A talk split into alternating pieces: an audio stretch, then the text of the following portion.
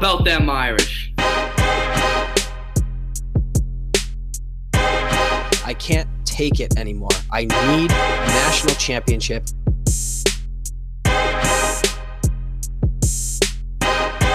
This is the Four Horsemen Podcast.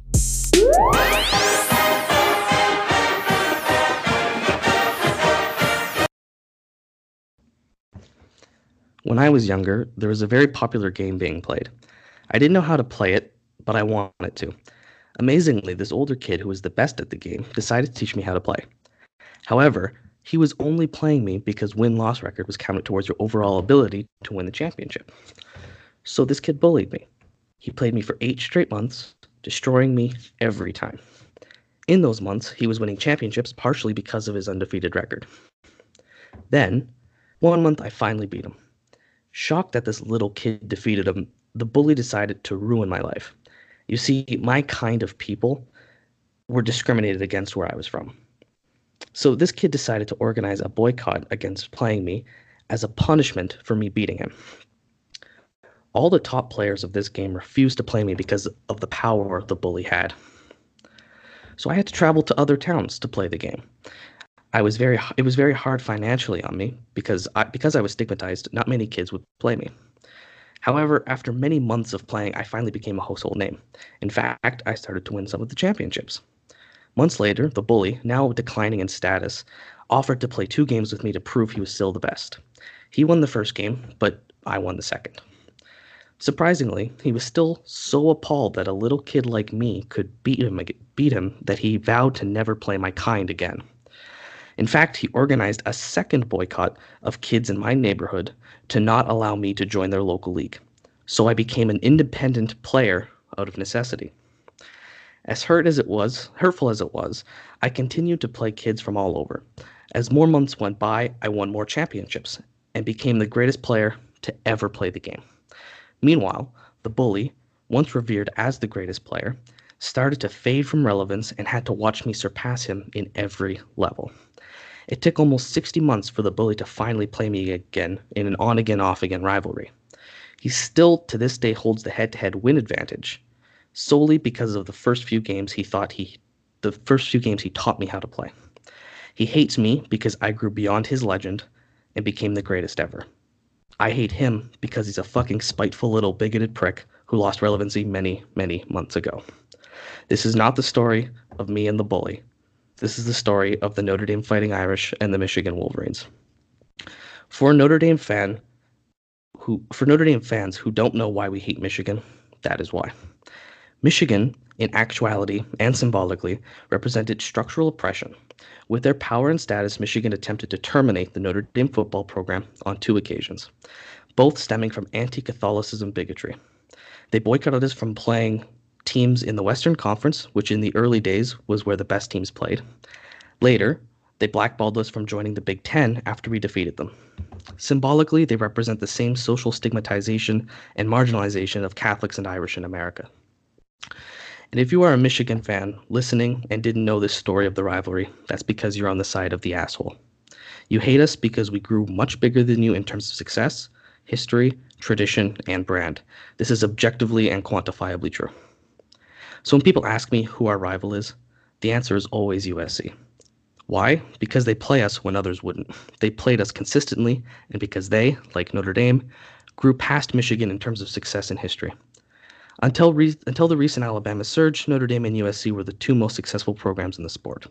But if you ask me who I hate more, there's no fucking question about it. Notre Dame and Michigan were supposed to be the biggest rivalry in the sport. They played before Michigan and Ohio State did. That's a deep there's a deep social hatred here. But Michigan systematically stopped the rivalry anytime Notre Dame won. That's why they have a series lead, and that's why this isn't the biggest rivalry in all of sports. Because Michigan were a bunch of bigots who would rather see a Catholic school die than be beaten by them. With that, welcome to Michigan Week. Fuck Michigan. So I learned something today. Uh, I, I knew that there was some sort of, um, for a lack of a better term, fuckery uh, that had gone on in the past in, in regards to uh, ND Michigan. I knew that Michigan was a major player, and uh, while ND was basically just getting started up, and and correct me if I'm wrong. Did Michigan not basically like lend us players so that way we could learn the game? Is that correct? I don't know if they lent us players. I know they taught us how to play. Okay. And they counted those as wins. That's why they have the series lead. It's that exact margin. Yeah. So uh, I knew that there was a, a, way back history where Michigan was basically top dog. I didn't know the uh, this in in lack of a better term systemic oppression of of the ND program. So uh, I mean, it's it's just all the more reason to hate Michigan. Uh, I think you laid it out, uh, obviously very eloquently as the uh, the house historian of the Four Horsemen Pod, and also our house uh, Rain Man in terms of statistics. Uh, you you have certainly a gift, the gift of gab, especially when it comes to you know history. So I thought that was very interesting. I, that's legitimately the first time I've heard the story, and and uh, yeah, thank you uh, for sharing, Dylan. And that uh, that brings us directly in smack dab to the middle of the second part of SCUM you know, rivalry hate week, uh, and we have Michigan 7:30 ABC in Ann Arbor. Let's uh, let's get into the podcast. Absolutely, welcome, listeners. I hope you weren't uh, too thrown off there by my utter hatred for Michigan, but uh, let's let's get into them. Um, the Wolverines are five and two this season. They've beaten Middle Tennessee, Army in overtime, Rutgers, Iowa, and Illinois. Um, all of those except Illinois were at home. Um, and their two losses, of course, were Wisconsin, where they lost 35 14, and uh, Penn State 28 21, both of those on the road. Um, what did you make of that result, Steve, the, uh, the Penn State loss? Um, they were down 21 nothing early. Uh, they were down what 28 to nothing against Wisconsin. So it, it just seems like if you can make some stands defensively and put some points on the board, it feels like it comes in bunches. Uh, this this seems like a mentally weak football team. Um, yeah, I I just don't think now in defense of Michigan, and I know that's kind of ridiculous to to do is defend them. They did lose a ton of talent to the draft last year, but they also have a lot of young talent that they've been drafting for years. Uh, and, and we're going to get into more of a player by player breakdown and you know match our groups against their uh, their groups in terms of matchups. But uh, so I, I don't think it's exactly a lack of talent, although it's I'd, I'd say it's a lack of experience and and that mental the lack of mental fortitude where they're getting down in these games and then Shea Patterson is who I hate. Uh, he he's just totally imploding in some of these games. His stat lines are like horrific, and and they're only bailed out in some of them just by garbage time yards and points. So, um, I think that they can definitely be stifled, and and and mentally, I think you can take them out of the game by halftime. Yeah, I think that's definitely an option that we could see in the game. Um, it's funny you bring up Patterson because I'd like to bring up his key stat line in his two losses because I think that's really important, and I think that's also more to the level of Notre Dame in terms of competition than it is Rutgers and Army.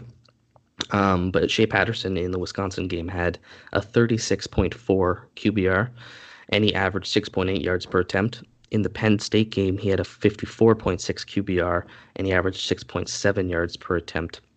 Really, those aren't good remotely um, stat lines. He's really regressed this season. If we think Book's been regressing, Shea Patterson's fallen off the face of the earth.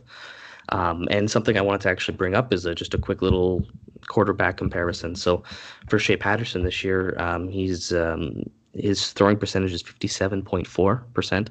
Um, Ian Book is 63.2, so advantage Book there. In terms of yards per attempt, we talked about that as a stat that we uh, we really like to keep an eye on. So Shea Patterson's average 7.5 yards per attempt uh, versus Book's 8.3. So again, advantage Book. Um, passer rating, which is not the stat we love the most, but it's still one uh, nonetheless. Um, Shea Patterson's at 131.5 versus Ian Book's 157.5. So again, advantage Book. Um, and then if you look at the two QBR statistics, so the raw QBR score for Shea Patterson's pretty ugly. It's 59.8, which is 70th in college football. Ian Book's is 66.2, which is 49th. And when you adjust that to get the total QBR, um, Shea Patterson's bumped up to 64.6 QBR, with which is about 54th in the country, and Ian Book is 74.3, which is 22nd in the country. So again, in every way we look at this, Ian Book um, comes out on top. He's having a better season. He's just, I think, a better quarterback overall. Um, do you think that's an area where we have a big quarterback advantage? Potentially. So there's two stats that I want to see that you have. I know you have the first one. The second one we'll see. Um, the first stat, and, and I just had to run away from my computer really, really briefly. Sorry for the listeners if this is redundant. Um, what is? Can you please compare for me the uh, pass yards per attempt? Yep. So um, I, I, just went through that one. No worries. Um, 7.5 per Patterson, and then 8.3 for Book on the season oh. as a whole. Okay, so so that uh, I that was a little bit more surprising to me. Obviously, one of our critiques is Ian has to push the ball down the field. So if, if Ian is out passing and, and, and pushing the ball down the field more than Shea Patterson, I mean our front seven and, and obviously our secondary. You know, think uh, Alohi Gilman and Kyle Hamilton, who just lear- learned how to murder people, and and we know Jalen Elliott does too. Like, um, if you're going to go dink and dunk against the the ND defense, I mean, I welcome that all day, and and that's probably leading to a, huge reason why Michigan has struggled uh, because we Notre Dame has struggled from time to time on offense, and and that's one of those major statistics I think that is has played into it. The second statistic that I ultimately think is going to make a huge difference in this game. Do you happen to know how many times Shea Patterson has been sacked this year versus how many times Ian Books has? I do have that stat actually written down. Um, I suppose that doesn't help my my nerd reputation. Um, Michigan, I just know as a unit has been has given up 12 sacks in seven games, which averages to 1.7 per game. Uh, versus Notre Dame has given up eight sacks, which equals 1.3 per game. So there's a significant difference there um, between the two. Okay, um, so Ian is a little trigger happy with his feet. We know that. We've we've been through that whole critique. But at the end of the day, uh, he he does a really good job of feeling pressure. Sometimes he feels it a little too soon, but you know, it at the end of the day, like he's he's not taking too many sacks. And Ian has only thrown two interceptions. Both of them came against Georgia, right? Has he thrown any since? I don't uh, think so. I can't think off the top of my head. Maybe one against UVA, maybe. I don't recall, but possibly. Yeah. But but basically, he's only have maybe two or three turnovers on the season. I know that Shea Patterson has a turnover problem. I know that Ian Book protects the ball, does not have many turnovers. Uh, Ian is obviously more efficient. Ian throws the ball downfield more. I think we have the superior playmakers uh, with with Claypool, Kmet, uh, Jafar Armstrong is going to be back. I mean, I, I just think that it's it's it's really matching up across the board uh, that we are going to have a QB advantage. We're going to have an offensive line advantage. We have obviously a defensive line advantage. Um, you know, with with our two guys that are you know arguably day one, possibly day two picks. Um, so, I this is a rivalry game. We're going on the road. It's at night. It's in Ann Arbor, so you have to pre-qualify with uh, you know anything can happen. You know, Michigan might come out pissed off and and just you know with some really great scripted plays and just execute. And that's obviously a possibility. I, I, that would destroy me inside, but it's a possibility.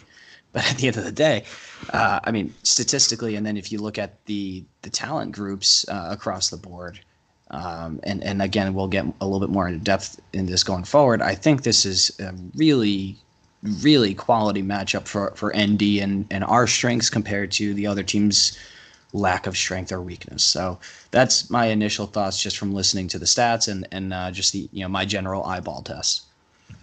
Yeah, no, I think that's a really a really good one.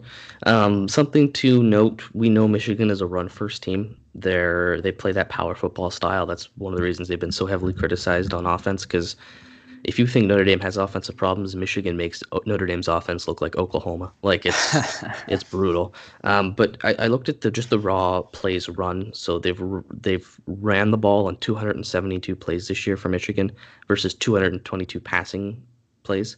Um, I was wondered if how much of that is accounted for, you know, closing out games by running the ball or trying to catch up at the end of the games by passing the ball. So I, I kind of figured they would roughly even out.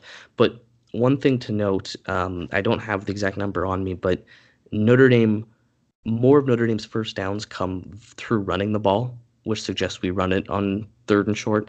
And Michigan is way more likely to pass the ball in terms of getting a successful first down. So what that suggests to me is you see a lot of third and two, third and three short passes because I think that would line up with the yards per attempt, and I think that would line up with the tendency to run the ball, but somehow getting more first downs via pass. So I think um, Clark Lea's defense is going to have to just keep an eye on play action um, and any kind of short running back passes, slants on on third down. Um, but let's get into a different coach. Let's get into the not even at all controversial John Harbaugh. Hmm. Um, word has it that the NFL is calling. That's what that's what I saw yesterday on an article. I think it was a two four seven sports article that popped up on my Facebook feed. So I, I, didn't read it. I just saw the, the headline, and we know that I'm the master of reacting to headlines and not actually reading the article. but um, yeah, the, but yeah, Harbaugh. Um, my thoughts on him. I, I actually think he's brilliant.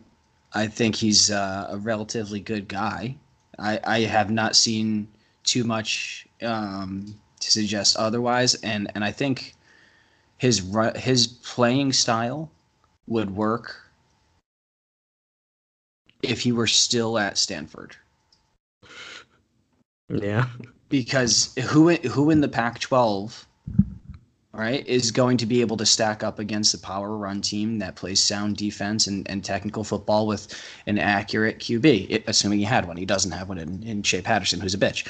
Um, so, I mean, there's a reason why he was very good at Stanford, went to the NFL, had you know a modicum of success, and then things kind of fell off, and and that's a whole different you know hole to go down.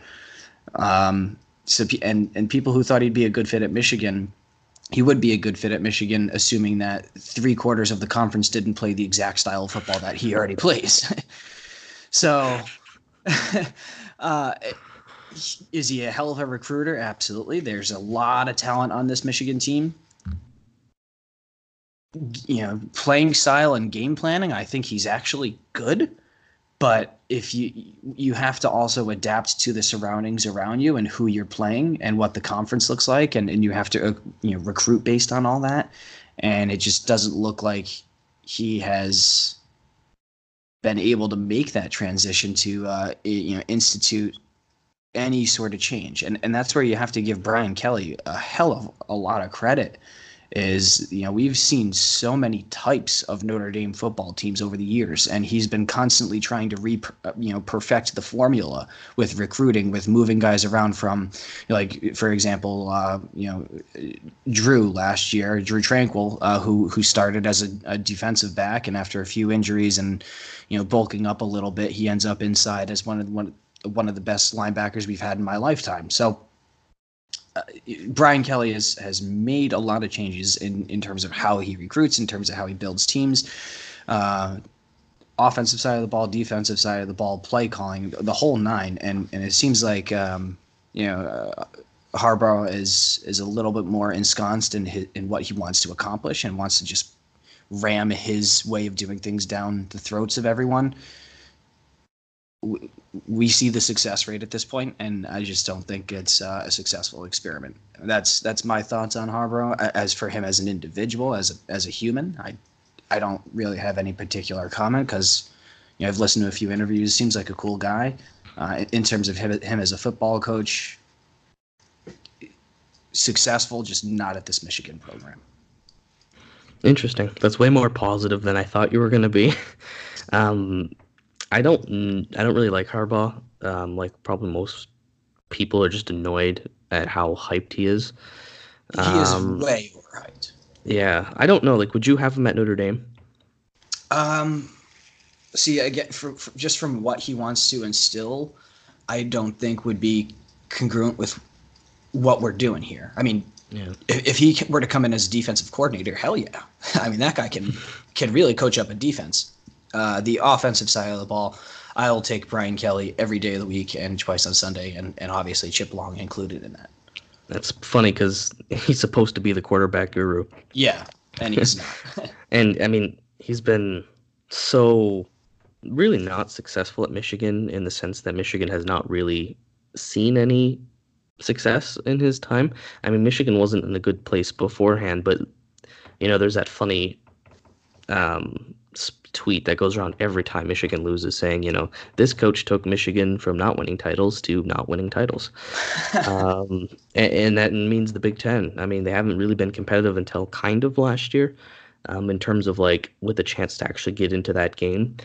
Um, it, uh, to me, it's his rival, his record against rivals that is just astonishingly bad. Um, the big three there: Ohio State, Notre Dame, and Michigan State. I think he's won two games. He's like two for seven or something, just stupid. Um, I'm I don't know the khakis. I think it's kind of funny, um, but I hope Michigan fires them. To be honest, because I don't think Michigan can do better. And that must be really sad if you're a Michigan fan thinking if this is the best we can do and what we can do is be maybe a 9 and 3 team this year. Like Michigan's got two losses and they still play Notre Dame, Michigan State, and um, Ohio State. So that's that's not a good look because I think they might fire him. And if they do, I don't know how anyone recruits at that level again because Michigan was not really recruiting well um, before that, and they recruit well now. Although I think probably still worse than Notre Dame. Notre Dame is still really good at recruiting but they develop talent, especially on the defensive side of the ball, and it's just it's just not coming together for them. And I would I would feel much more comfortable if Harbaugh is gone at Michigan because I think it means Michigan sucks more perennially than they do now. Um, unless you have another word on Harbaugh, I'd like to just kind of get into the players Michigan have because we talked about some of uh, some of the talent. Mm-hmm.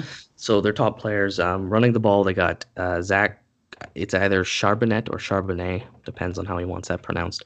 Um, he's leading their rushing production right now. That's kind of their go-to back. Um, nothing really special there uh, that I saw popping out of the stats at all. So, what really offensively the ball that should be more worrisome is the wide receiver group. Michigan has a really good wide receiver talent group. Um, in fact, the three guys that I know aren't actually leading the product the production on on the um, as a wideout. That's Ronnie Bell, He's the most targeted wide receiver of theirs. He leads them in, in yards and receptions. But of course, they have those very talented, uh, potentially NFL draft picks in uh, Nico Collins, um, Donovan Peoples Jones, who one day will be good, I swear, is what Michigan fans always say, and um, Tarik Black, who was injured before the last game, um, which kind of offset our injury in the last game with um, with Shaun Crawford last year. Um, but those they got four really good, talented uh, wide receivers, so that's one we're going to have to watch for. It's one our secondary is going to have to hold down. I also think it's one our linebackers are going to have to be really good in because we're going to have to either stop the run or get to the quarterback. And I think we can do both of those things. But the less time you allow these receivers to get open, I think the harder it gets for Michigan to win this game. Um, looking on the defensive side of the ball, um, Lavert Hill uh, as a cornerback there. I swear he's been there forever. Um, he's got two picks this year. He's a really talented corner. Um, I don't know um, if he'll be. He'll, I imagine he'll be on Claypool, but maybe not. Maybe they'll want a more uh, physical matchup um, in terms of size. Um, but also one thing to look at is the the linebacking group. Um, I don't admittedly know Michigan's too too well, but I saw statistically people who were listed as linebackers. Now maybe they were like three four outside linebacker, really a defensive end player, or if they're just straight up linebackers. But they, as a group, um, total 14 sacks. So what that really suggests to me is either they are defensive ends coming in getting sacks, or Don Brown really likes to bring the linebacker blitz, and that hits home a lot. Or maybe it's a combination of the two, but either way, they have a lot of talent um, in that linebacking core. Um, and that's mostly it that I highlighted. Um, obviously, we know who our guys are. Um, Steve, do you have anything else to say about Michigan? So they do have a defensive lineman, a defensive end, I believe. Uh, he goes by the name of Kwity Paye. He was a five-star recruit out of Rhode Island, my home state, and he uh, coincidentally uh, played for Bishop Hendricken High School. I went to LaSalle Academy to say that there is a visceral hatred between LaSalle and Hendricken, it would be to downplay like it, it, it's like Red Sox, Yankees, Michigan, Notre Dame, Bama, LSU. Like you think about just pure, absolute hatred, and that's me and and uh, you know Bishop Hendricken, you know, as as LaSallian. So uh, Kwity, I, I have no idea about the character of the person or who he is as an individual, so I won't speak poorly about him. Uh, but he's obviously incredibly talented to be a five-star uh, defensive end, especially out of Rhode Island, where the, you know the average football player is absolutely horrific. Uh, so, um, so yeah, it's just um, I, I, words cannot express. Not only did he go to my biggest rival in uh, high school, but uh, arguably one of our biggest rivals in in college football, and I hope he does not have. I don't. I hope he doesn't even t- lay a finger on a single ball carrier. Like, and let alone get a tackle. Just not even get a finger on them. I hope he has the worst game of his career, and all of the bad things happen to him in this game. No injuries. No injuries. Never root for that. But I just hope he plays his worst game of his career. And uh, I mean, after this, if he wants to play, great, cool. You know, support the Rhode Island product. But for this game and this game only, you know, I, I wish him nothing but failure.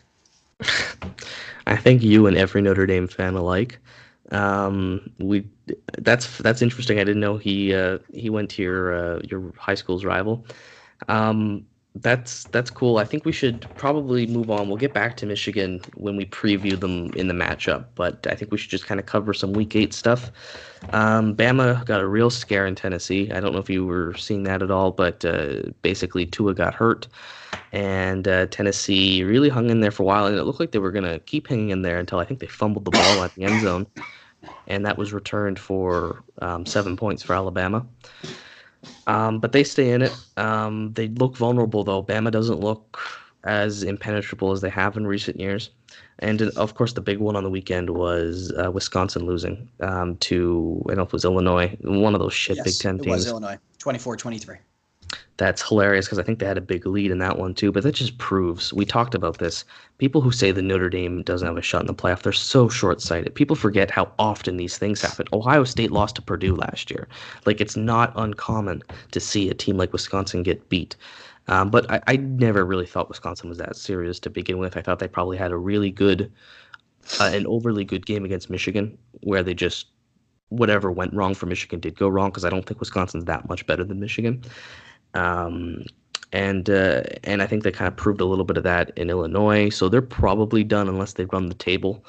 Um, but they don't really uh, they don't really have a shot. I don't think looking at who they still have to play. Um, so do you have any kind of thoughts on the week eight? Bef- you know those two games at all the the, the two close ones. From my understanding with Tua, it would be a high ankle sprain. Is that correct? Yeah, I heard he's missing the Arkansas game, but we don't know after that. Okay, so this is the second time he's had an ankle injury uh, within about like a six month period. Those are not easy to come back from. I mean, uh, Cole Kmet came back from one last year in about four weeks, and people were like, "Oh my god, like this kid is a tough son of a gun to be able to to do this." Uh, so um, that's there. There should be a lot of alarms going off in in Tuscaloosa right now especially as I believe they have the LSU game coming up relatively shortly. Soon, I would think. We're almost in November now, so yeah. Yeah, so they're um, because what is this week eight? So yeah, they're they're they're getting close to uh, to to the meat of their schedule, where it's going to be very difficult at that point, and uh, LSU is on absolute fire. So, um, you know, Tua is a great QB, a great college QB. Uh, so I, would like to see him back relatively soon, just because you know it, it, it is good for the spectacle of the sport. But um, I also do want to see Alabama lose a game simultaneously. So yeah, absolutely. Um, I think uh, it'll limit his mobility too. Yeah, definitely. And and he um, at, at certain times in the national title game a couple years ago when Jalen Hurts had to come in like uh, to to quote unquote save the day and um, you know, Tua did not look good against pressure in, in certain situations. So if, if he's can't scramble around and he has to stay in a clean pocket, that might not bode well for them. Now, has he, definitely can mature and, and adapt because he's a elite talent. Yeah, absolutely. But uh, there's definitely going to be some again, like I mentioned, some uh, some some alarms going off down uh, down in Alabama. As for uh, Wisconsin losing, I mean that's just Big Ten football. Uh, again, you know, a lot of the teams just play the same type of style, and eventually you're going to have a team that's a little bit extra juiced up than you, and and just makes some sort of uh, ex, and, you know that that just executes a little bit better at the right time, and that's ultimately the difference. So, um, yeah, I mean it's um, it, I I think hopefully this will lead to a rally for Wisconsin because they they do have Ohio State this week, and again this could in turn lead to more Big Ten cannibalization. But it, exactly as you mentioned, uh, you know, when when you started off the segment, when when we lost to Georgia, and then you know shortly after Georgia lost to South Carolina, people were freaking out, saying like, "This is it, it's over." Like, guys, have have you not paid attention to any playoff scenario over the past four four or five years now? Like this. It was way too early in the season for people to think we're out. So we're still in. You know, we're still in control of our destiny. It all starts with winning uh, this Saturday night in, in Ann Arbor, but um, yeah, I think I, I, think there might only be one 12 and 0 team potentially heading into the the college football playoff, and that that might be Clemson. And honestly, that's up for debate at this point. Yeah, if they if they don't go 12 and 0, I think they're done. Yeah. Um, but let's take a look at our opponents, how they did um, week 8. Um, Stanford playing the early game. Just what's going on in Stanford? They beat Washington one week and then they lose to UCLA 34-16 and I think Stanford was home too. So that's just that's abysmal. They go to 3 and 4. If they could be a bowl eligible team, I'll take it at this point. Um, Boston College beat North Carolina State 45-24. They're both now 4 and 3. We don't play North Carolina State, but um, we play Boston College. And I think having Boston College be a 7 8 win team would help as well. So that was a good win there. Um, Louisville lost to Clemson, no surprise, um, by they 35. Yeah, they did. Um, it was at Louisville, and Clemson won by 35. We won by 18. So in the first key matchup we have, um, Clemson comes ahead there um, over us, but I think that's kind of expected. But Trevor Lawrence threw some really bad interceptions in that game. Yeah. Um, so overall, um, Louisville's now four and three. They're still hanging in there though in the ACC, um, and I think they'll end up getting seven or eight wins as well, which would be a huge turnaround for that program. Then uh, Bowling Green lost to Central Michigan. Who cares? They're two and five. Um, in the same vein, New Mexico lost to Wyoming. They're two and five. Um, but really, the big one um, was Virginia Duke. We talked about that um, last week as a game that would be have real implications because both of them were uh, four and two at the time, and both of them could win the Coastal and play Clemson. And we felt um, like it'd be a little bit better if Virginia won and uh, ultimately, that's what happened. Uh, Virginia kind of beat the ever living piss out of Duke 48 14. That's really good for Notre Dame. We have that win in the bank. Um, they now go to 5 and 2 on the air. Duke goes to 4 and 3. Um, UVA's really poised here for a huge ACC title matchup. Um, but they'll have to go through none other than Virginia Tech, who beat North Carolina in six overtimes last week. Um, Virginia Tech, um, really, really good so far at five and two, which is uh, impressive. I don't know if they're actually a five and two team, but whatever gets them ranked and whatever gets us a big win. Um, and then Navy, Navy, man. Navy, uh, thirty-five. South Florida three. Navy's just beating the living piss out of people this year. That's five and one for Navy. And lastly, Georgia beat Kentucky twenty nothing. No surprise there. Six and one for them. Um, do you uh, have any thoughts uh, on at all, or should we compare our predictions? Um, good for Virginia. Uh, again, I'm I'm still uh, feeling skeptical skeptical about the the Duke game in a couple weeks, only because I, I it's going to be strictly on the ACC network, correct? Yeah.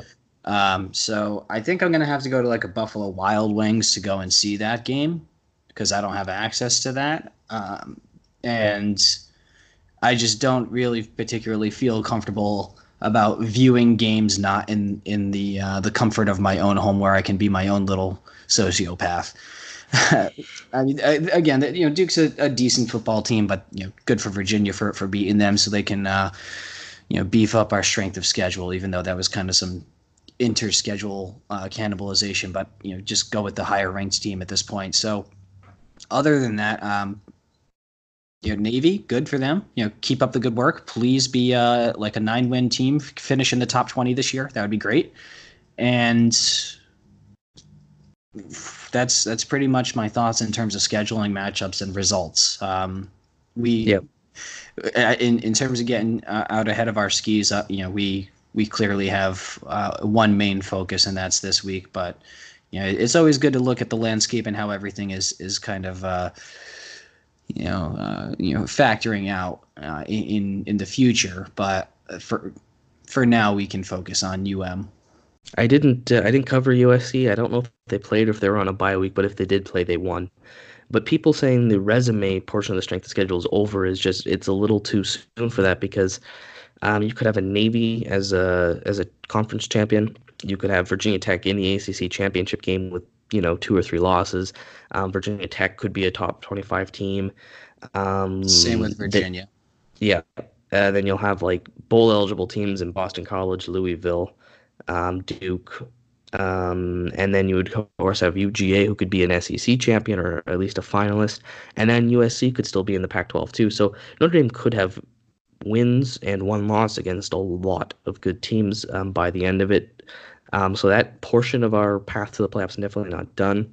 Um, if we go to our predictions from last week, um, I went four and one. You went three and two. We're now tied on the air. I got an Excel sheet open.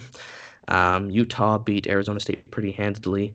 Bama, um, they won their game against uh, Tennessee.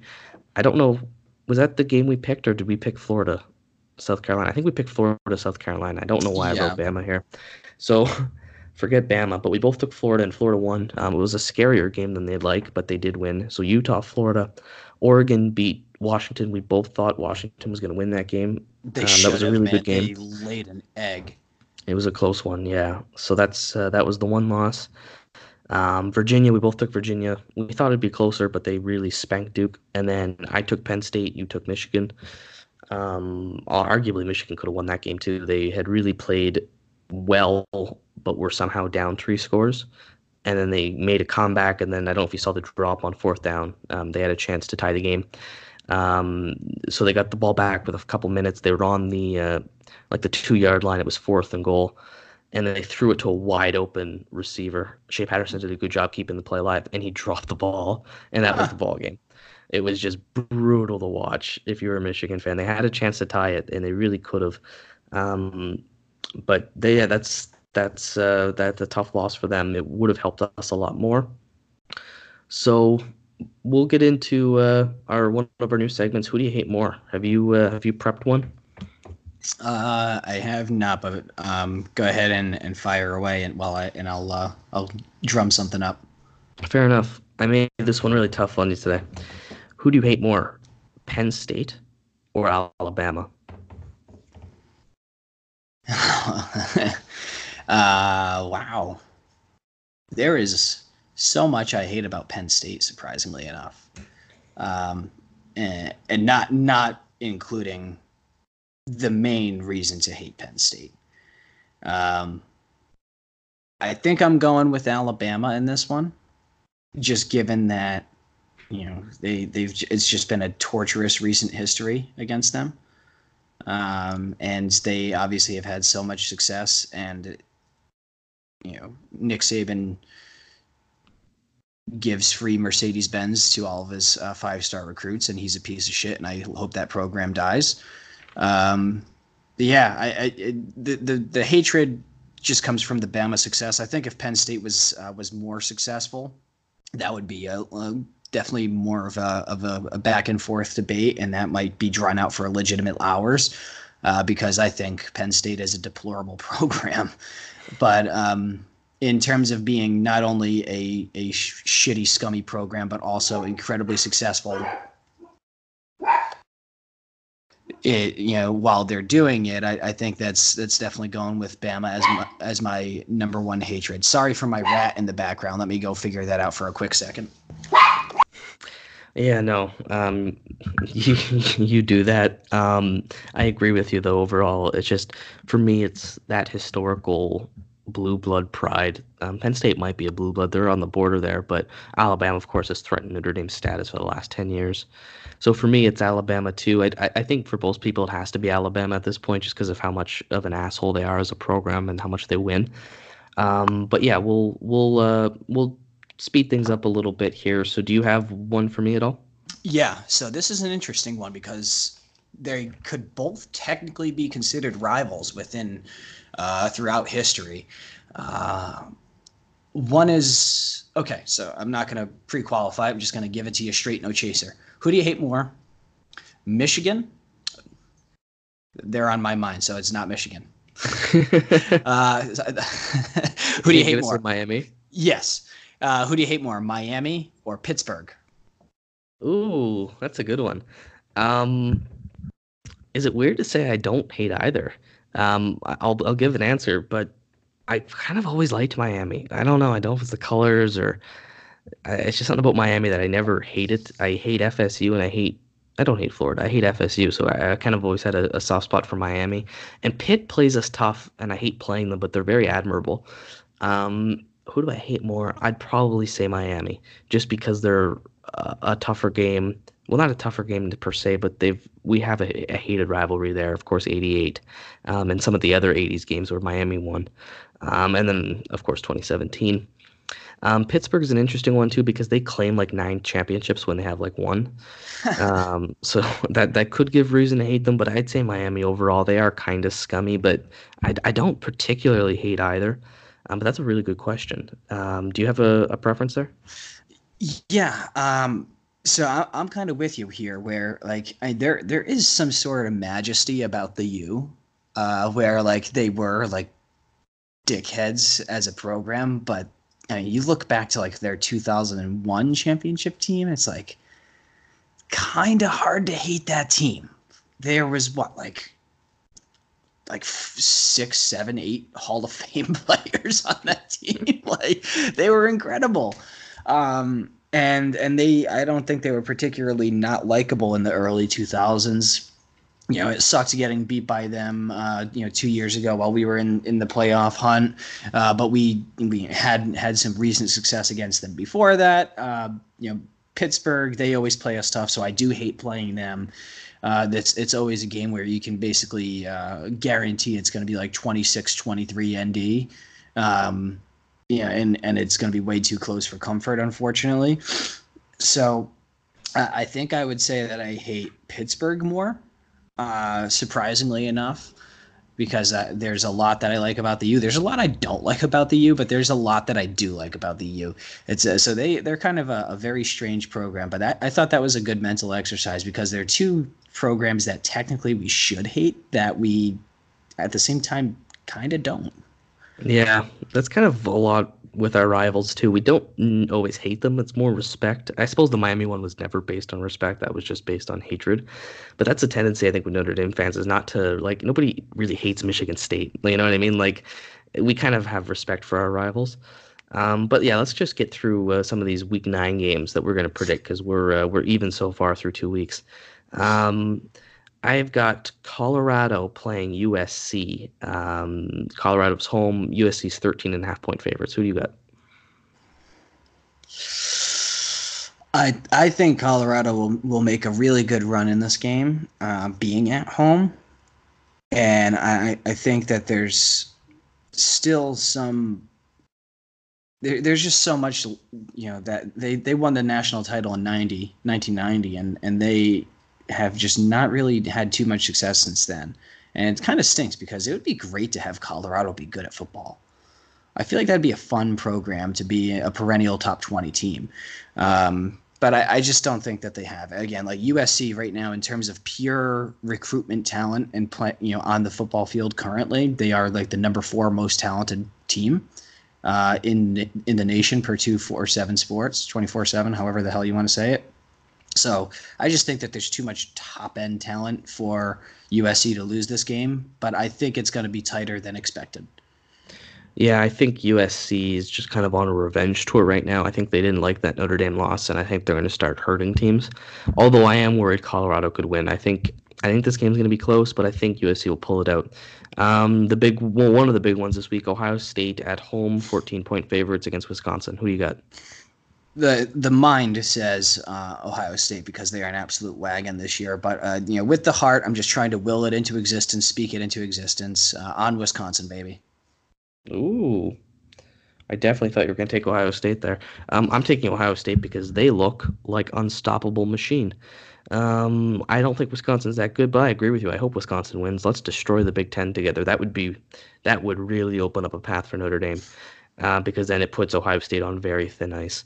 Um, okay, Louisville is hosting Virginia. Virginia is only a three and a half point favorite there. What do you think? Um, you know, Elville has showed a little bit of spunk this year, and, and you got to admire that after just an absolute abomination of a season last year.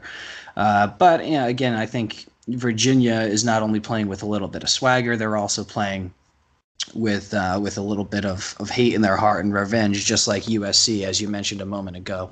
So I think uh, I, I, think you got a fueled up UVA team that's probably going to ride to a ten and two, nine and three season and end up in the uh, the conference title game. Uh, so that I don't see them losing this game. Although again, there there is some spunk to that Louisville program.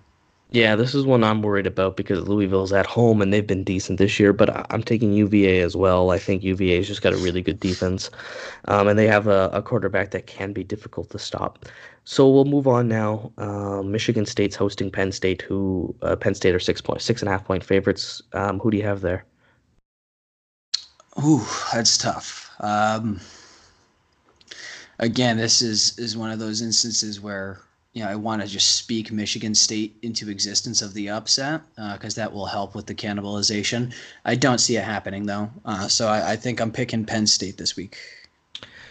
It's happening. I'm taking Michigan State. Okay, uh, we're going I contrarian.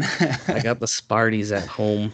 I think uh, I thought they'd do it to Wisconsin or Ohio State. They didn't yet. Michigan State always has uh, an upset in them. I think at home against Penn State, who's coming off a very tiring win uh, against Michigan, I think that's a game to watch out for. That's an ultimate trap game right there. Um, moving on, LSU's at home. They're 10 and a half point favorites against Auburn. That's the big one. Who do you have there? Um, it's going to be really hard for a true freshman, uh, no matter how well he has played, to go into Death Valley and come out with a win. And is that game, excuse me, is that game at night? Um, initially I thought so, but it won't be televised on um, because they use their televised game on Notre Dame. Um, Georgia, yeah. Georgia, but I think it is a night game because I have it listed here last, and I usually follow the time slot. So I think it could be a, a night game. Mm-hmm. So I, I, think it's probably going to be a 7 p.m. game, but not the 8:30 prime time. Um, okay. But yes, I, I just uh, I, I don't see Auburn winning this game just because you know LSU is is on a run themselves, and they're playing really well. Great quarterback play. Their defense, uh, you know, has had flashes of brilliance, but they've also had some flashes of being a little bit suspect. But I, I think all things considered, at home you have to take LSU. Yeah, me too. I, I think LSU is just too good this year. The quarterback, uh, Burrow, Joe Burrow, I think's the name. Yeah. Um, he's going to win a Heisman if he keeps playing this way, and I, and I kind of hope he does because it, it means he'll beat Bama. Um, and plus, I don't want Oklahoma to win another one. They're tied with us for seven. So basically, we pick the same again. The exception, I'm taking a huge upset there uh, Michigan State over Penn State. Um, we both like our favorites to win. Uh, oh, wait, you took Wisconsin. So, no, we have yes. two differences. Yeah. So, um, yeah, I took Ohio State. So, that'll be interesting to look for. We both have two underdogs. Um, so, let's move in now in our last segment. Obviously, the preview game. Um, Notre Dame going to Ann Arbor to play Michigan, uh, where we haven't won since 2005. Strength of schedule so far, Notre Dame is 37th. Uh, Michigan's only 39th. People think maybe the Penn State and Wisconsin would bump them, but no, Michigan actually has a worse strength of schedule than Notre Dame at this point, probably because of the other teams they've played. Um, yeah, Michigan is minus one point favorite to win. To let everyone at home know how the gambling sometimes works is that usually three points are automatically given to the home team. So if uh, Notre Dame, well, let's say was a, they think Notre Dame's a 10 point better team, well, then the home team would be plus seven because you have to give those three points to the home team. Um, so Michigan, what they're saying basically is Notre Dame is two points better than Michigan, but in Ann Arbor, when you you got to give those three points back to Michigan, it's a it's a one point Um, spread and that has been bet down since two and a half. It started two and a half. It's moved to one. What do you think on that line? Um, I I think I'm surprised that that we're not coming into this as favorites. Um, but you know there is something to be said with uh, the home team, and and I guess the most concerning part of this game, if the big house gets rocking, if if you know Michigan can make some plays and stay alive in this, and uh, there's some noise, some crowd noise. You know, we didn't. Our offensive line did not handle crowd noise very well whatsoever down in Athens. Um, you know, uh, maybe there's there's some changes to be made, and and you know, Coach Kelly, especially last year, I know there was an emphasis on control the chaos, right? So hopefully that that's something that we can put an emphasis on in practice this week. But you know, we can't have eight nine false start penalties and and expect to compete in this football game, or uh, you know, expect to win this football game. I mean, I think we'll compete regardless. Um, yeah, so I, I think uh, all things considered, it it's probably going to be tight when it shouldn't be. Notre Dame is probably a, a seven to, to 14 point team better than Michigan in terms of, of talent and execution and coaching. Um, but it, just given the nature of rivalry, it's probably going to be about a four point game. So the again, I, I still think it's it's a weird line, but I'm also not an, an expert at, at betting. Yeah, it's a really interesting one. Um, I think it's a decent line overall. Um, it's basically saying, you know, pick whoever you think's going to win. Um, because it's in Ann Arbor, I understand the temptation to have Michigan um, start off as favorites. Notre Dame is the better team. We'll get into that in a second, but um, it, it, it will be, I think, a close game. So I don't think the odds makers are too crazy here. Um, but let's let's break into it. Um, I'll give the statistical tail of the tape um, I'm going to break this down in two different kinds of stats. Something that's more box scory, numbers that we understand that we use in general football terms, and then obviously our efficiency and advanced stats that we do like here too. So we'll we'll keep it uh, nice and simple so everyone can of course follow along at home. So in terms of just scoring offense, um, Notre Dame's averaging 39.2 points per game, which is actually really good. We've talked at the start of the year of hitting that 40 mark as a hallmark of getting into that elite status and becoming a perennial 40 point team. So we're right on that cusp. Michigan, on the other hand, is a whole 10 points worse. They're at 29.3 points per game. So the scoring offense is definitely an advantage for Notre Dame, partially because the Big Ten is just brutal to watch and they don't like offense. Hmm. Third down um, percentage in terms of success, we've talked about that one being a huge um, issue for Notre Dame. They're at 42.31%. Michigan's actually worse. We talk about Notre Dame struggling on third down. Michigan's at 37.36 points uh, per sorry percentage points on uh, third down, which is I think going to be a key to the game. Is which team wins that third down battle? What's the down and distance, and who's getting more successful third downs? Notre Dame's a whole five percentage points ahead of Michigan there, so that's another advantage for Notre Dame. Um, rushing yards per attempt. So every rush, how many yards are, are usually gained? Notre Dame has averaged 5.3. Michigan has only averaged four. So that's another advantage in the run department, both running back wise and offensive line for Notre Dame. Um, in terms of defensive points per game allowed, one maybe you would assume Michigan would be ahead. Not so fast. Notre Dame is only giving up 16.8 points per game. Michigan's giving up 19. Um, part of that's because they played two good offenses, um, but part of that is because Notre Dame's really, really good on defense too. Um, in terms of just um, passing yards per game allowed. Notre Dame has allowed 195.2 per game, which is a little high. Um, not too high, but a little higher than you would expect. And Michigan's at only at 163.6. So that's an advantage for Michigan there, is they tend to limit the quarterback passing yards. But again, they, they play Big Ten football, so you kind of expect that. And lastly, in terms of turnover margin, this is a key stat that we see all the time in, in football. Um, Notre Dame is actually first in the nation. I don't know if we've talked about that. They're plus 10. That itself isn't first in the nation, but the average is because Notre Dame has played one less game than everyone. Um, 1.67 average turnover margin per game is number one in the country um, with 10 plus 10 in in total.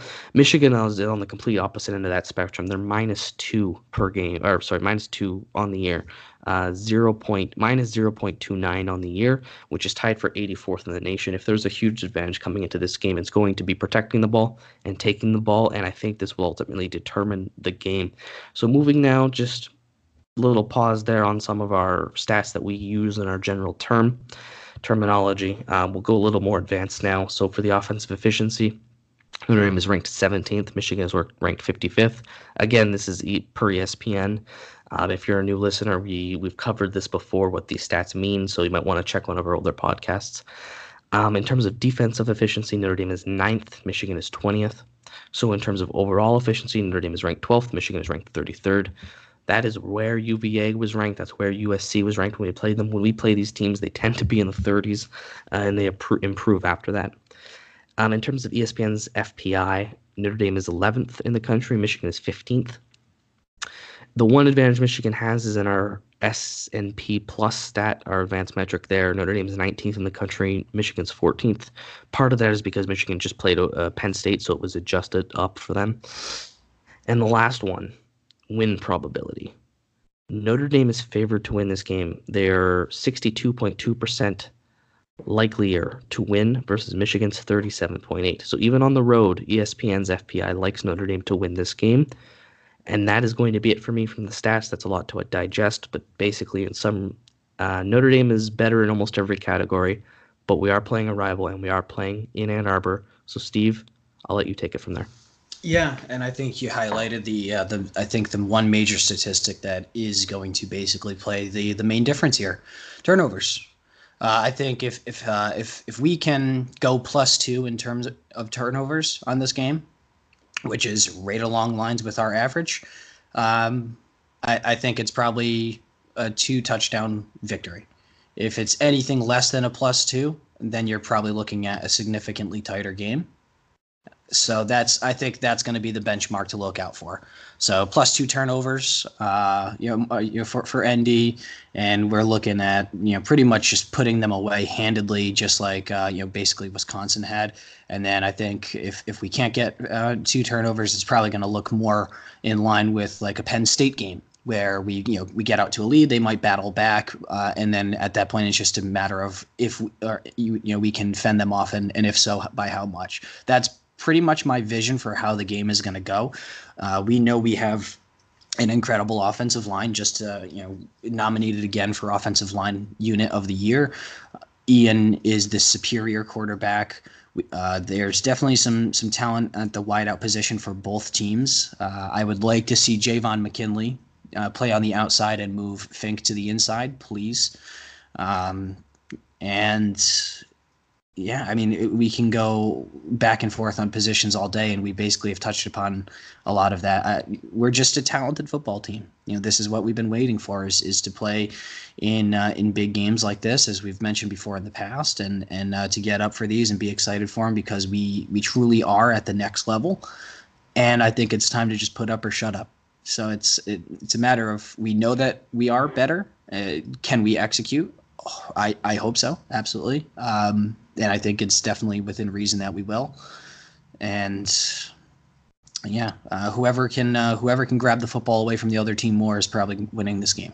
Yeah, you got to remember Michigan does have a good defense, and and I know S S&P Plus likes their uh, their defensive rating, but they've given up a lot of points this year 35 to Wisconsin, 28 to Penn State. It seems like when good offenses play Michigan, they can stretch them. I think the key is going to be throwing the ball down the field. I think just a very, like we did in 2017, where we, we won that game. That was our last matchup. Um, a beautiful win that took us ahead of them in an all time win percentage.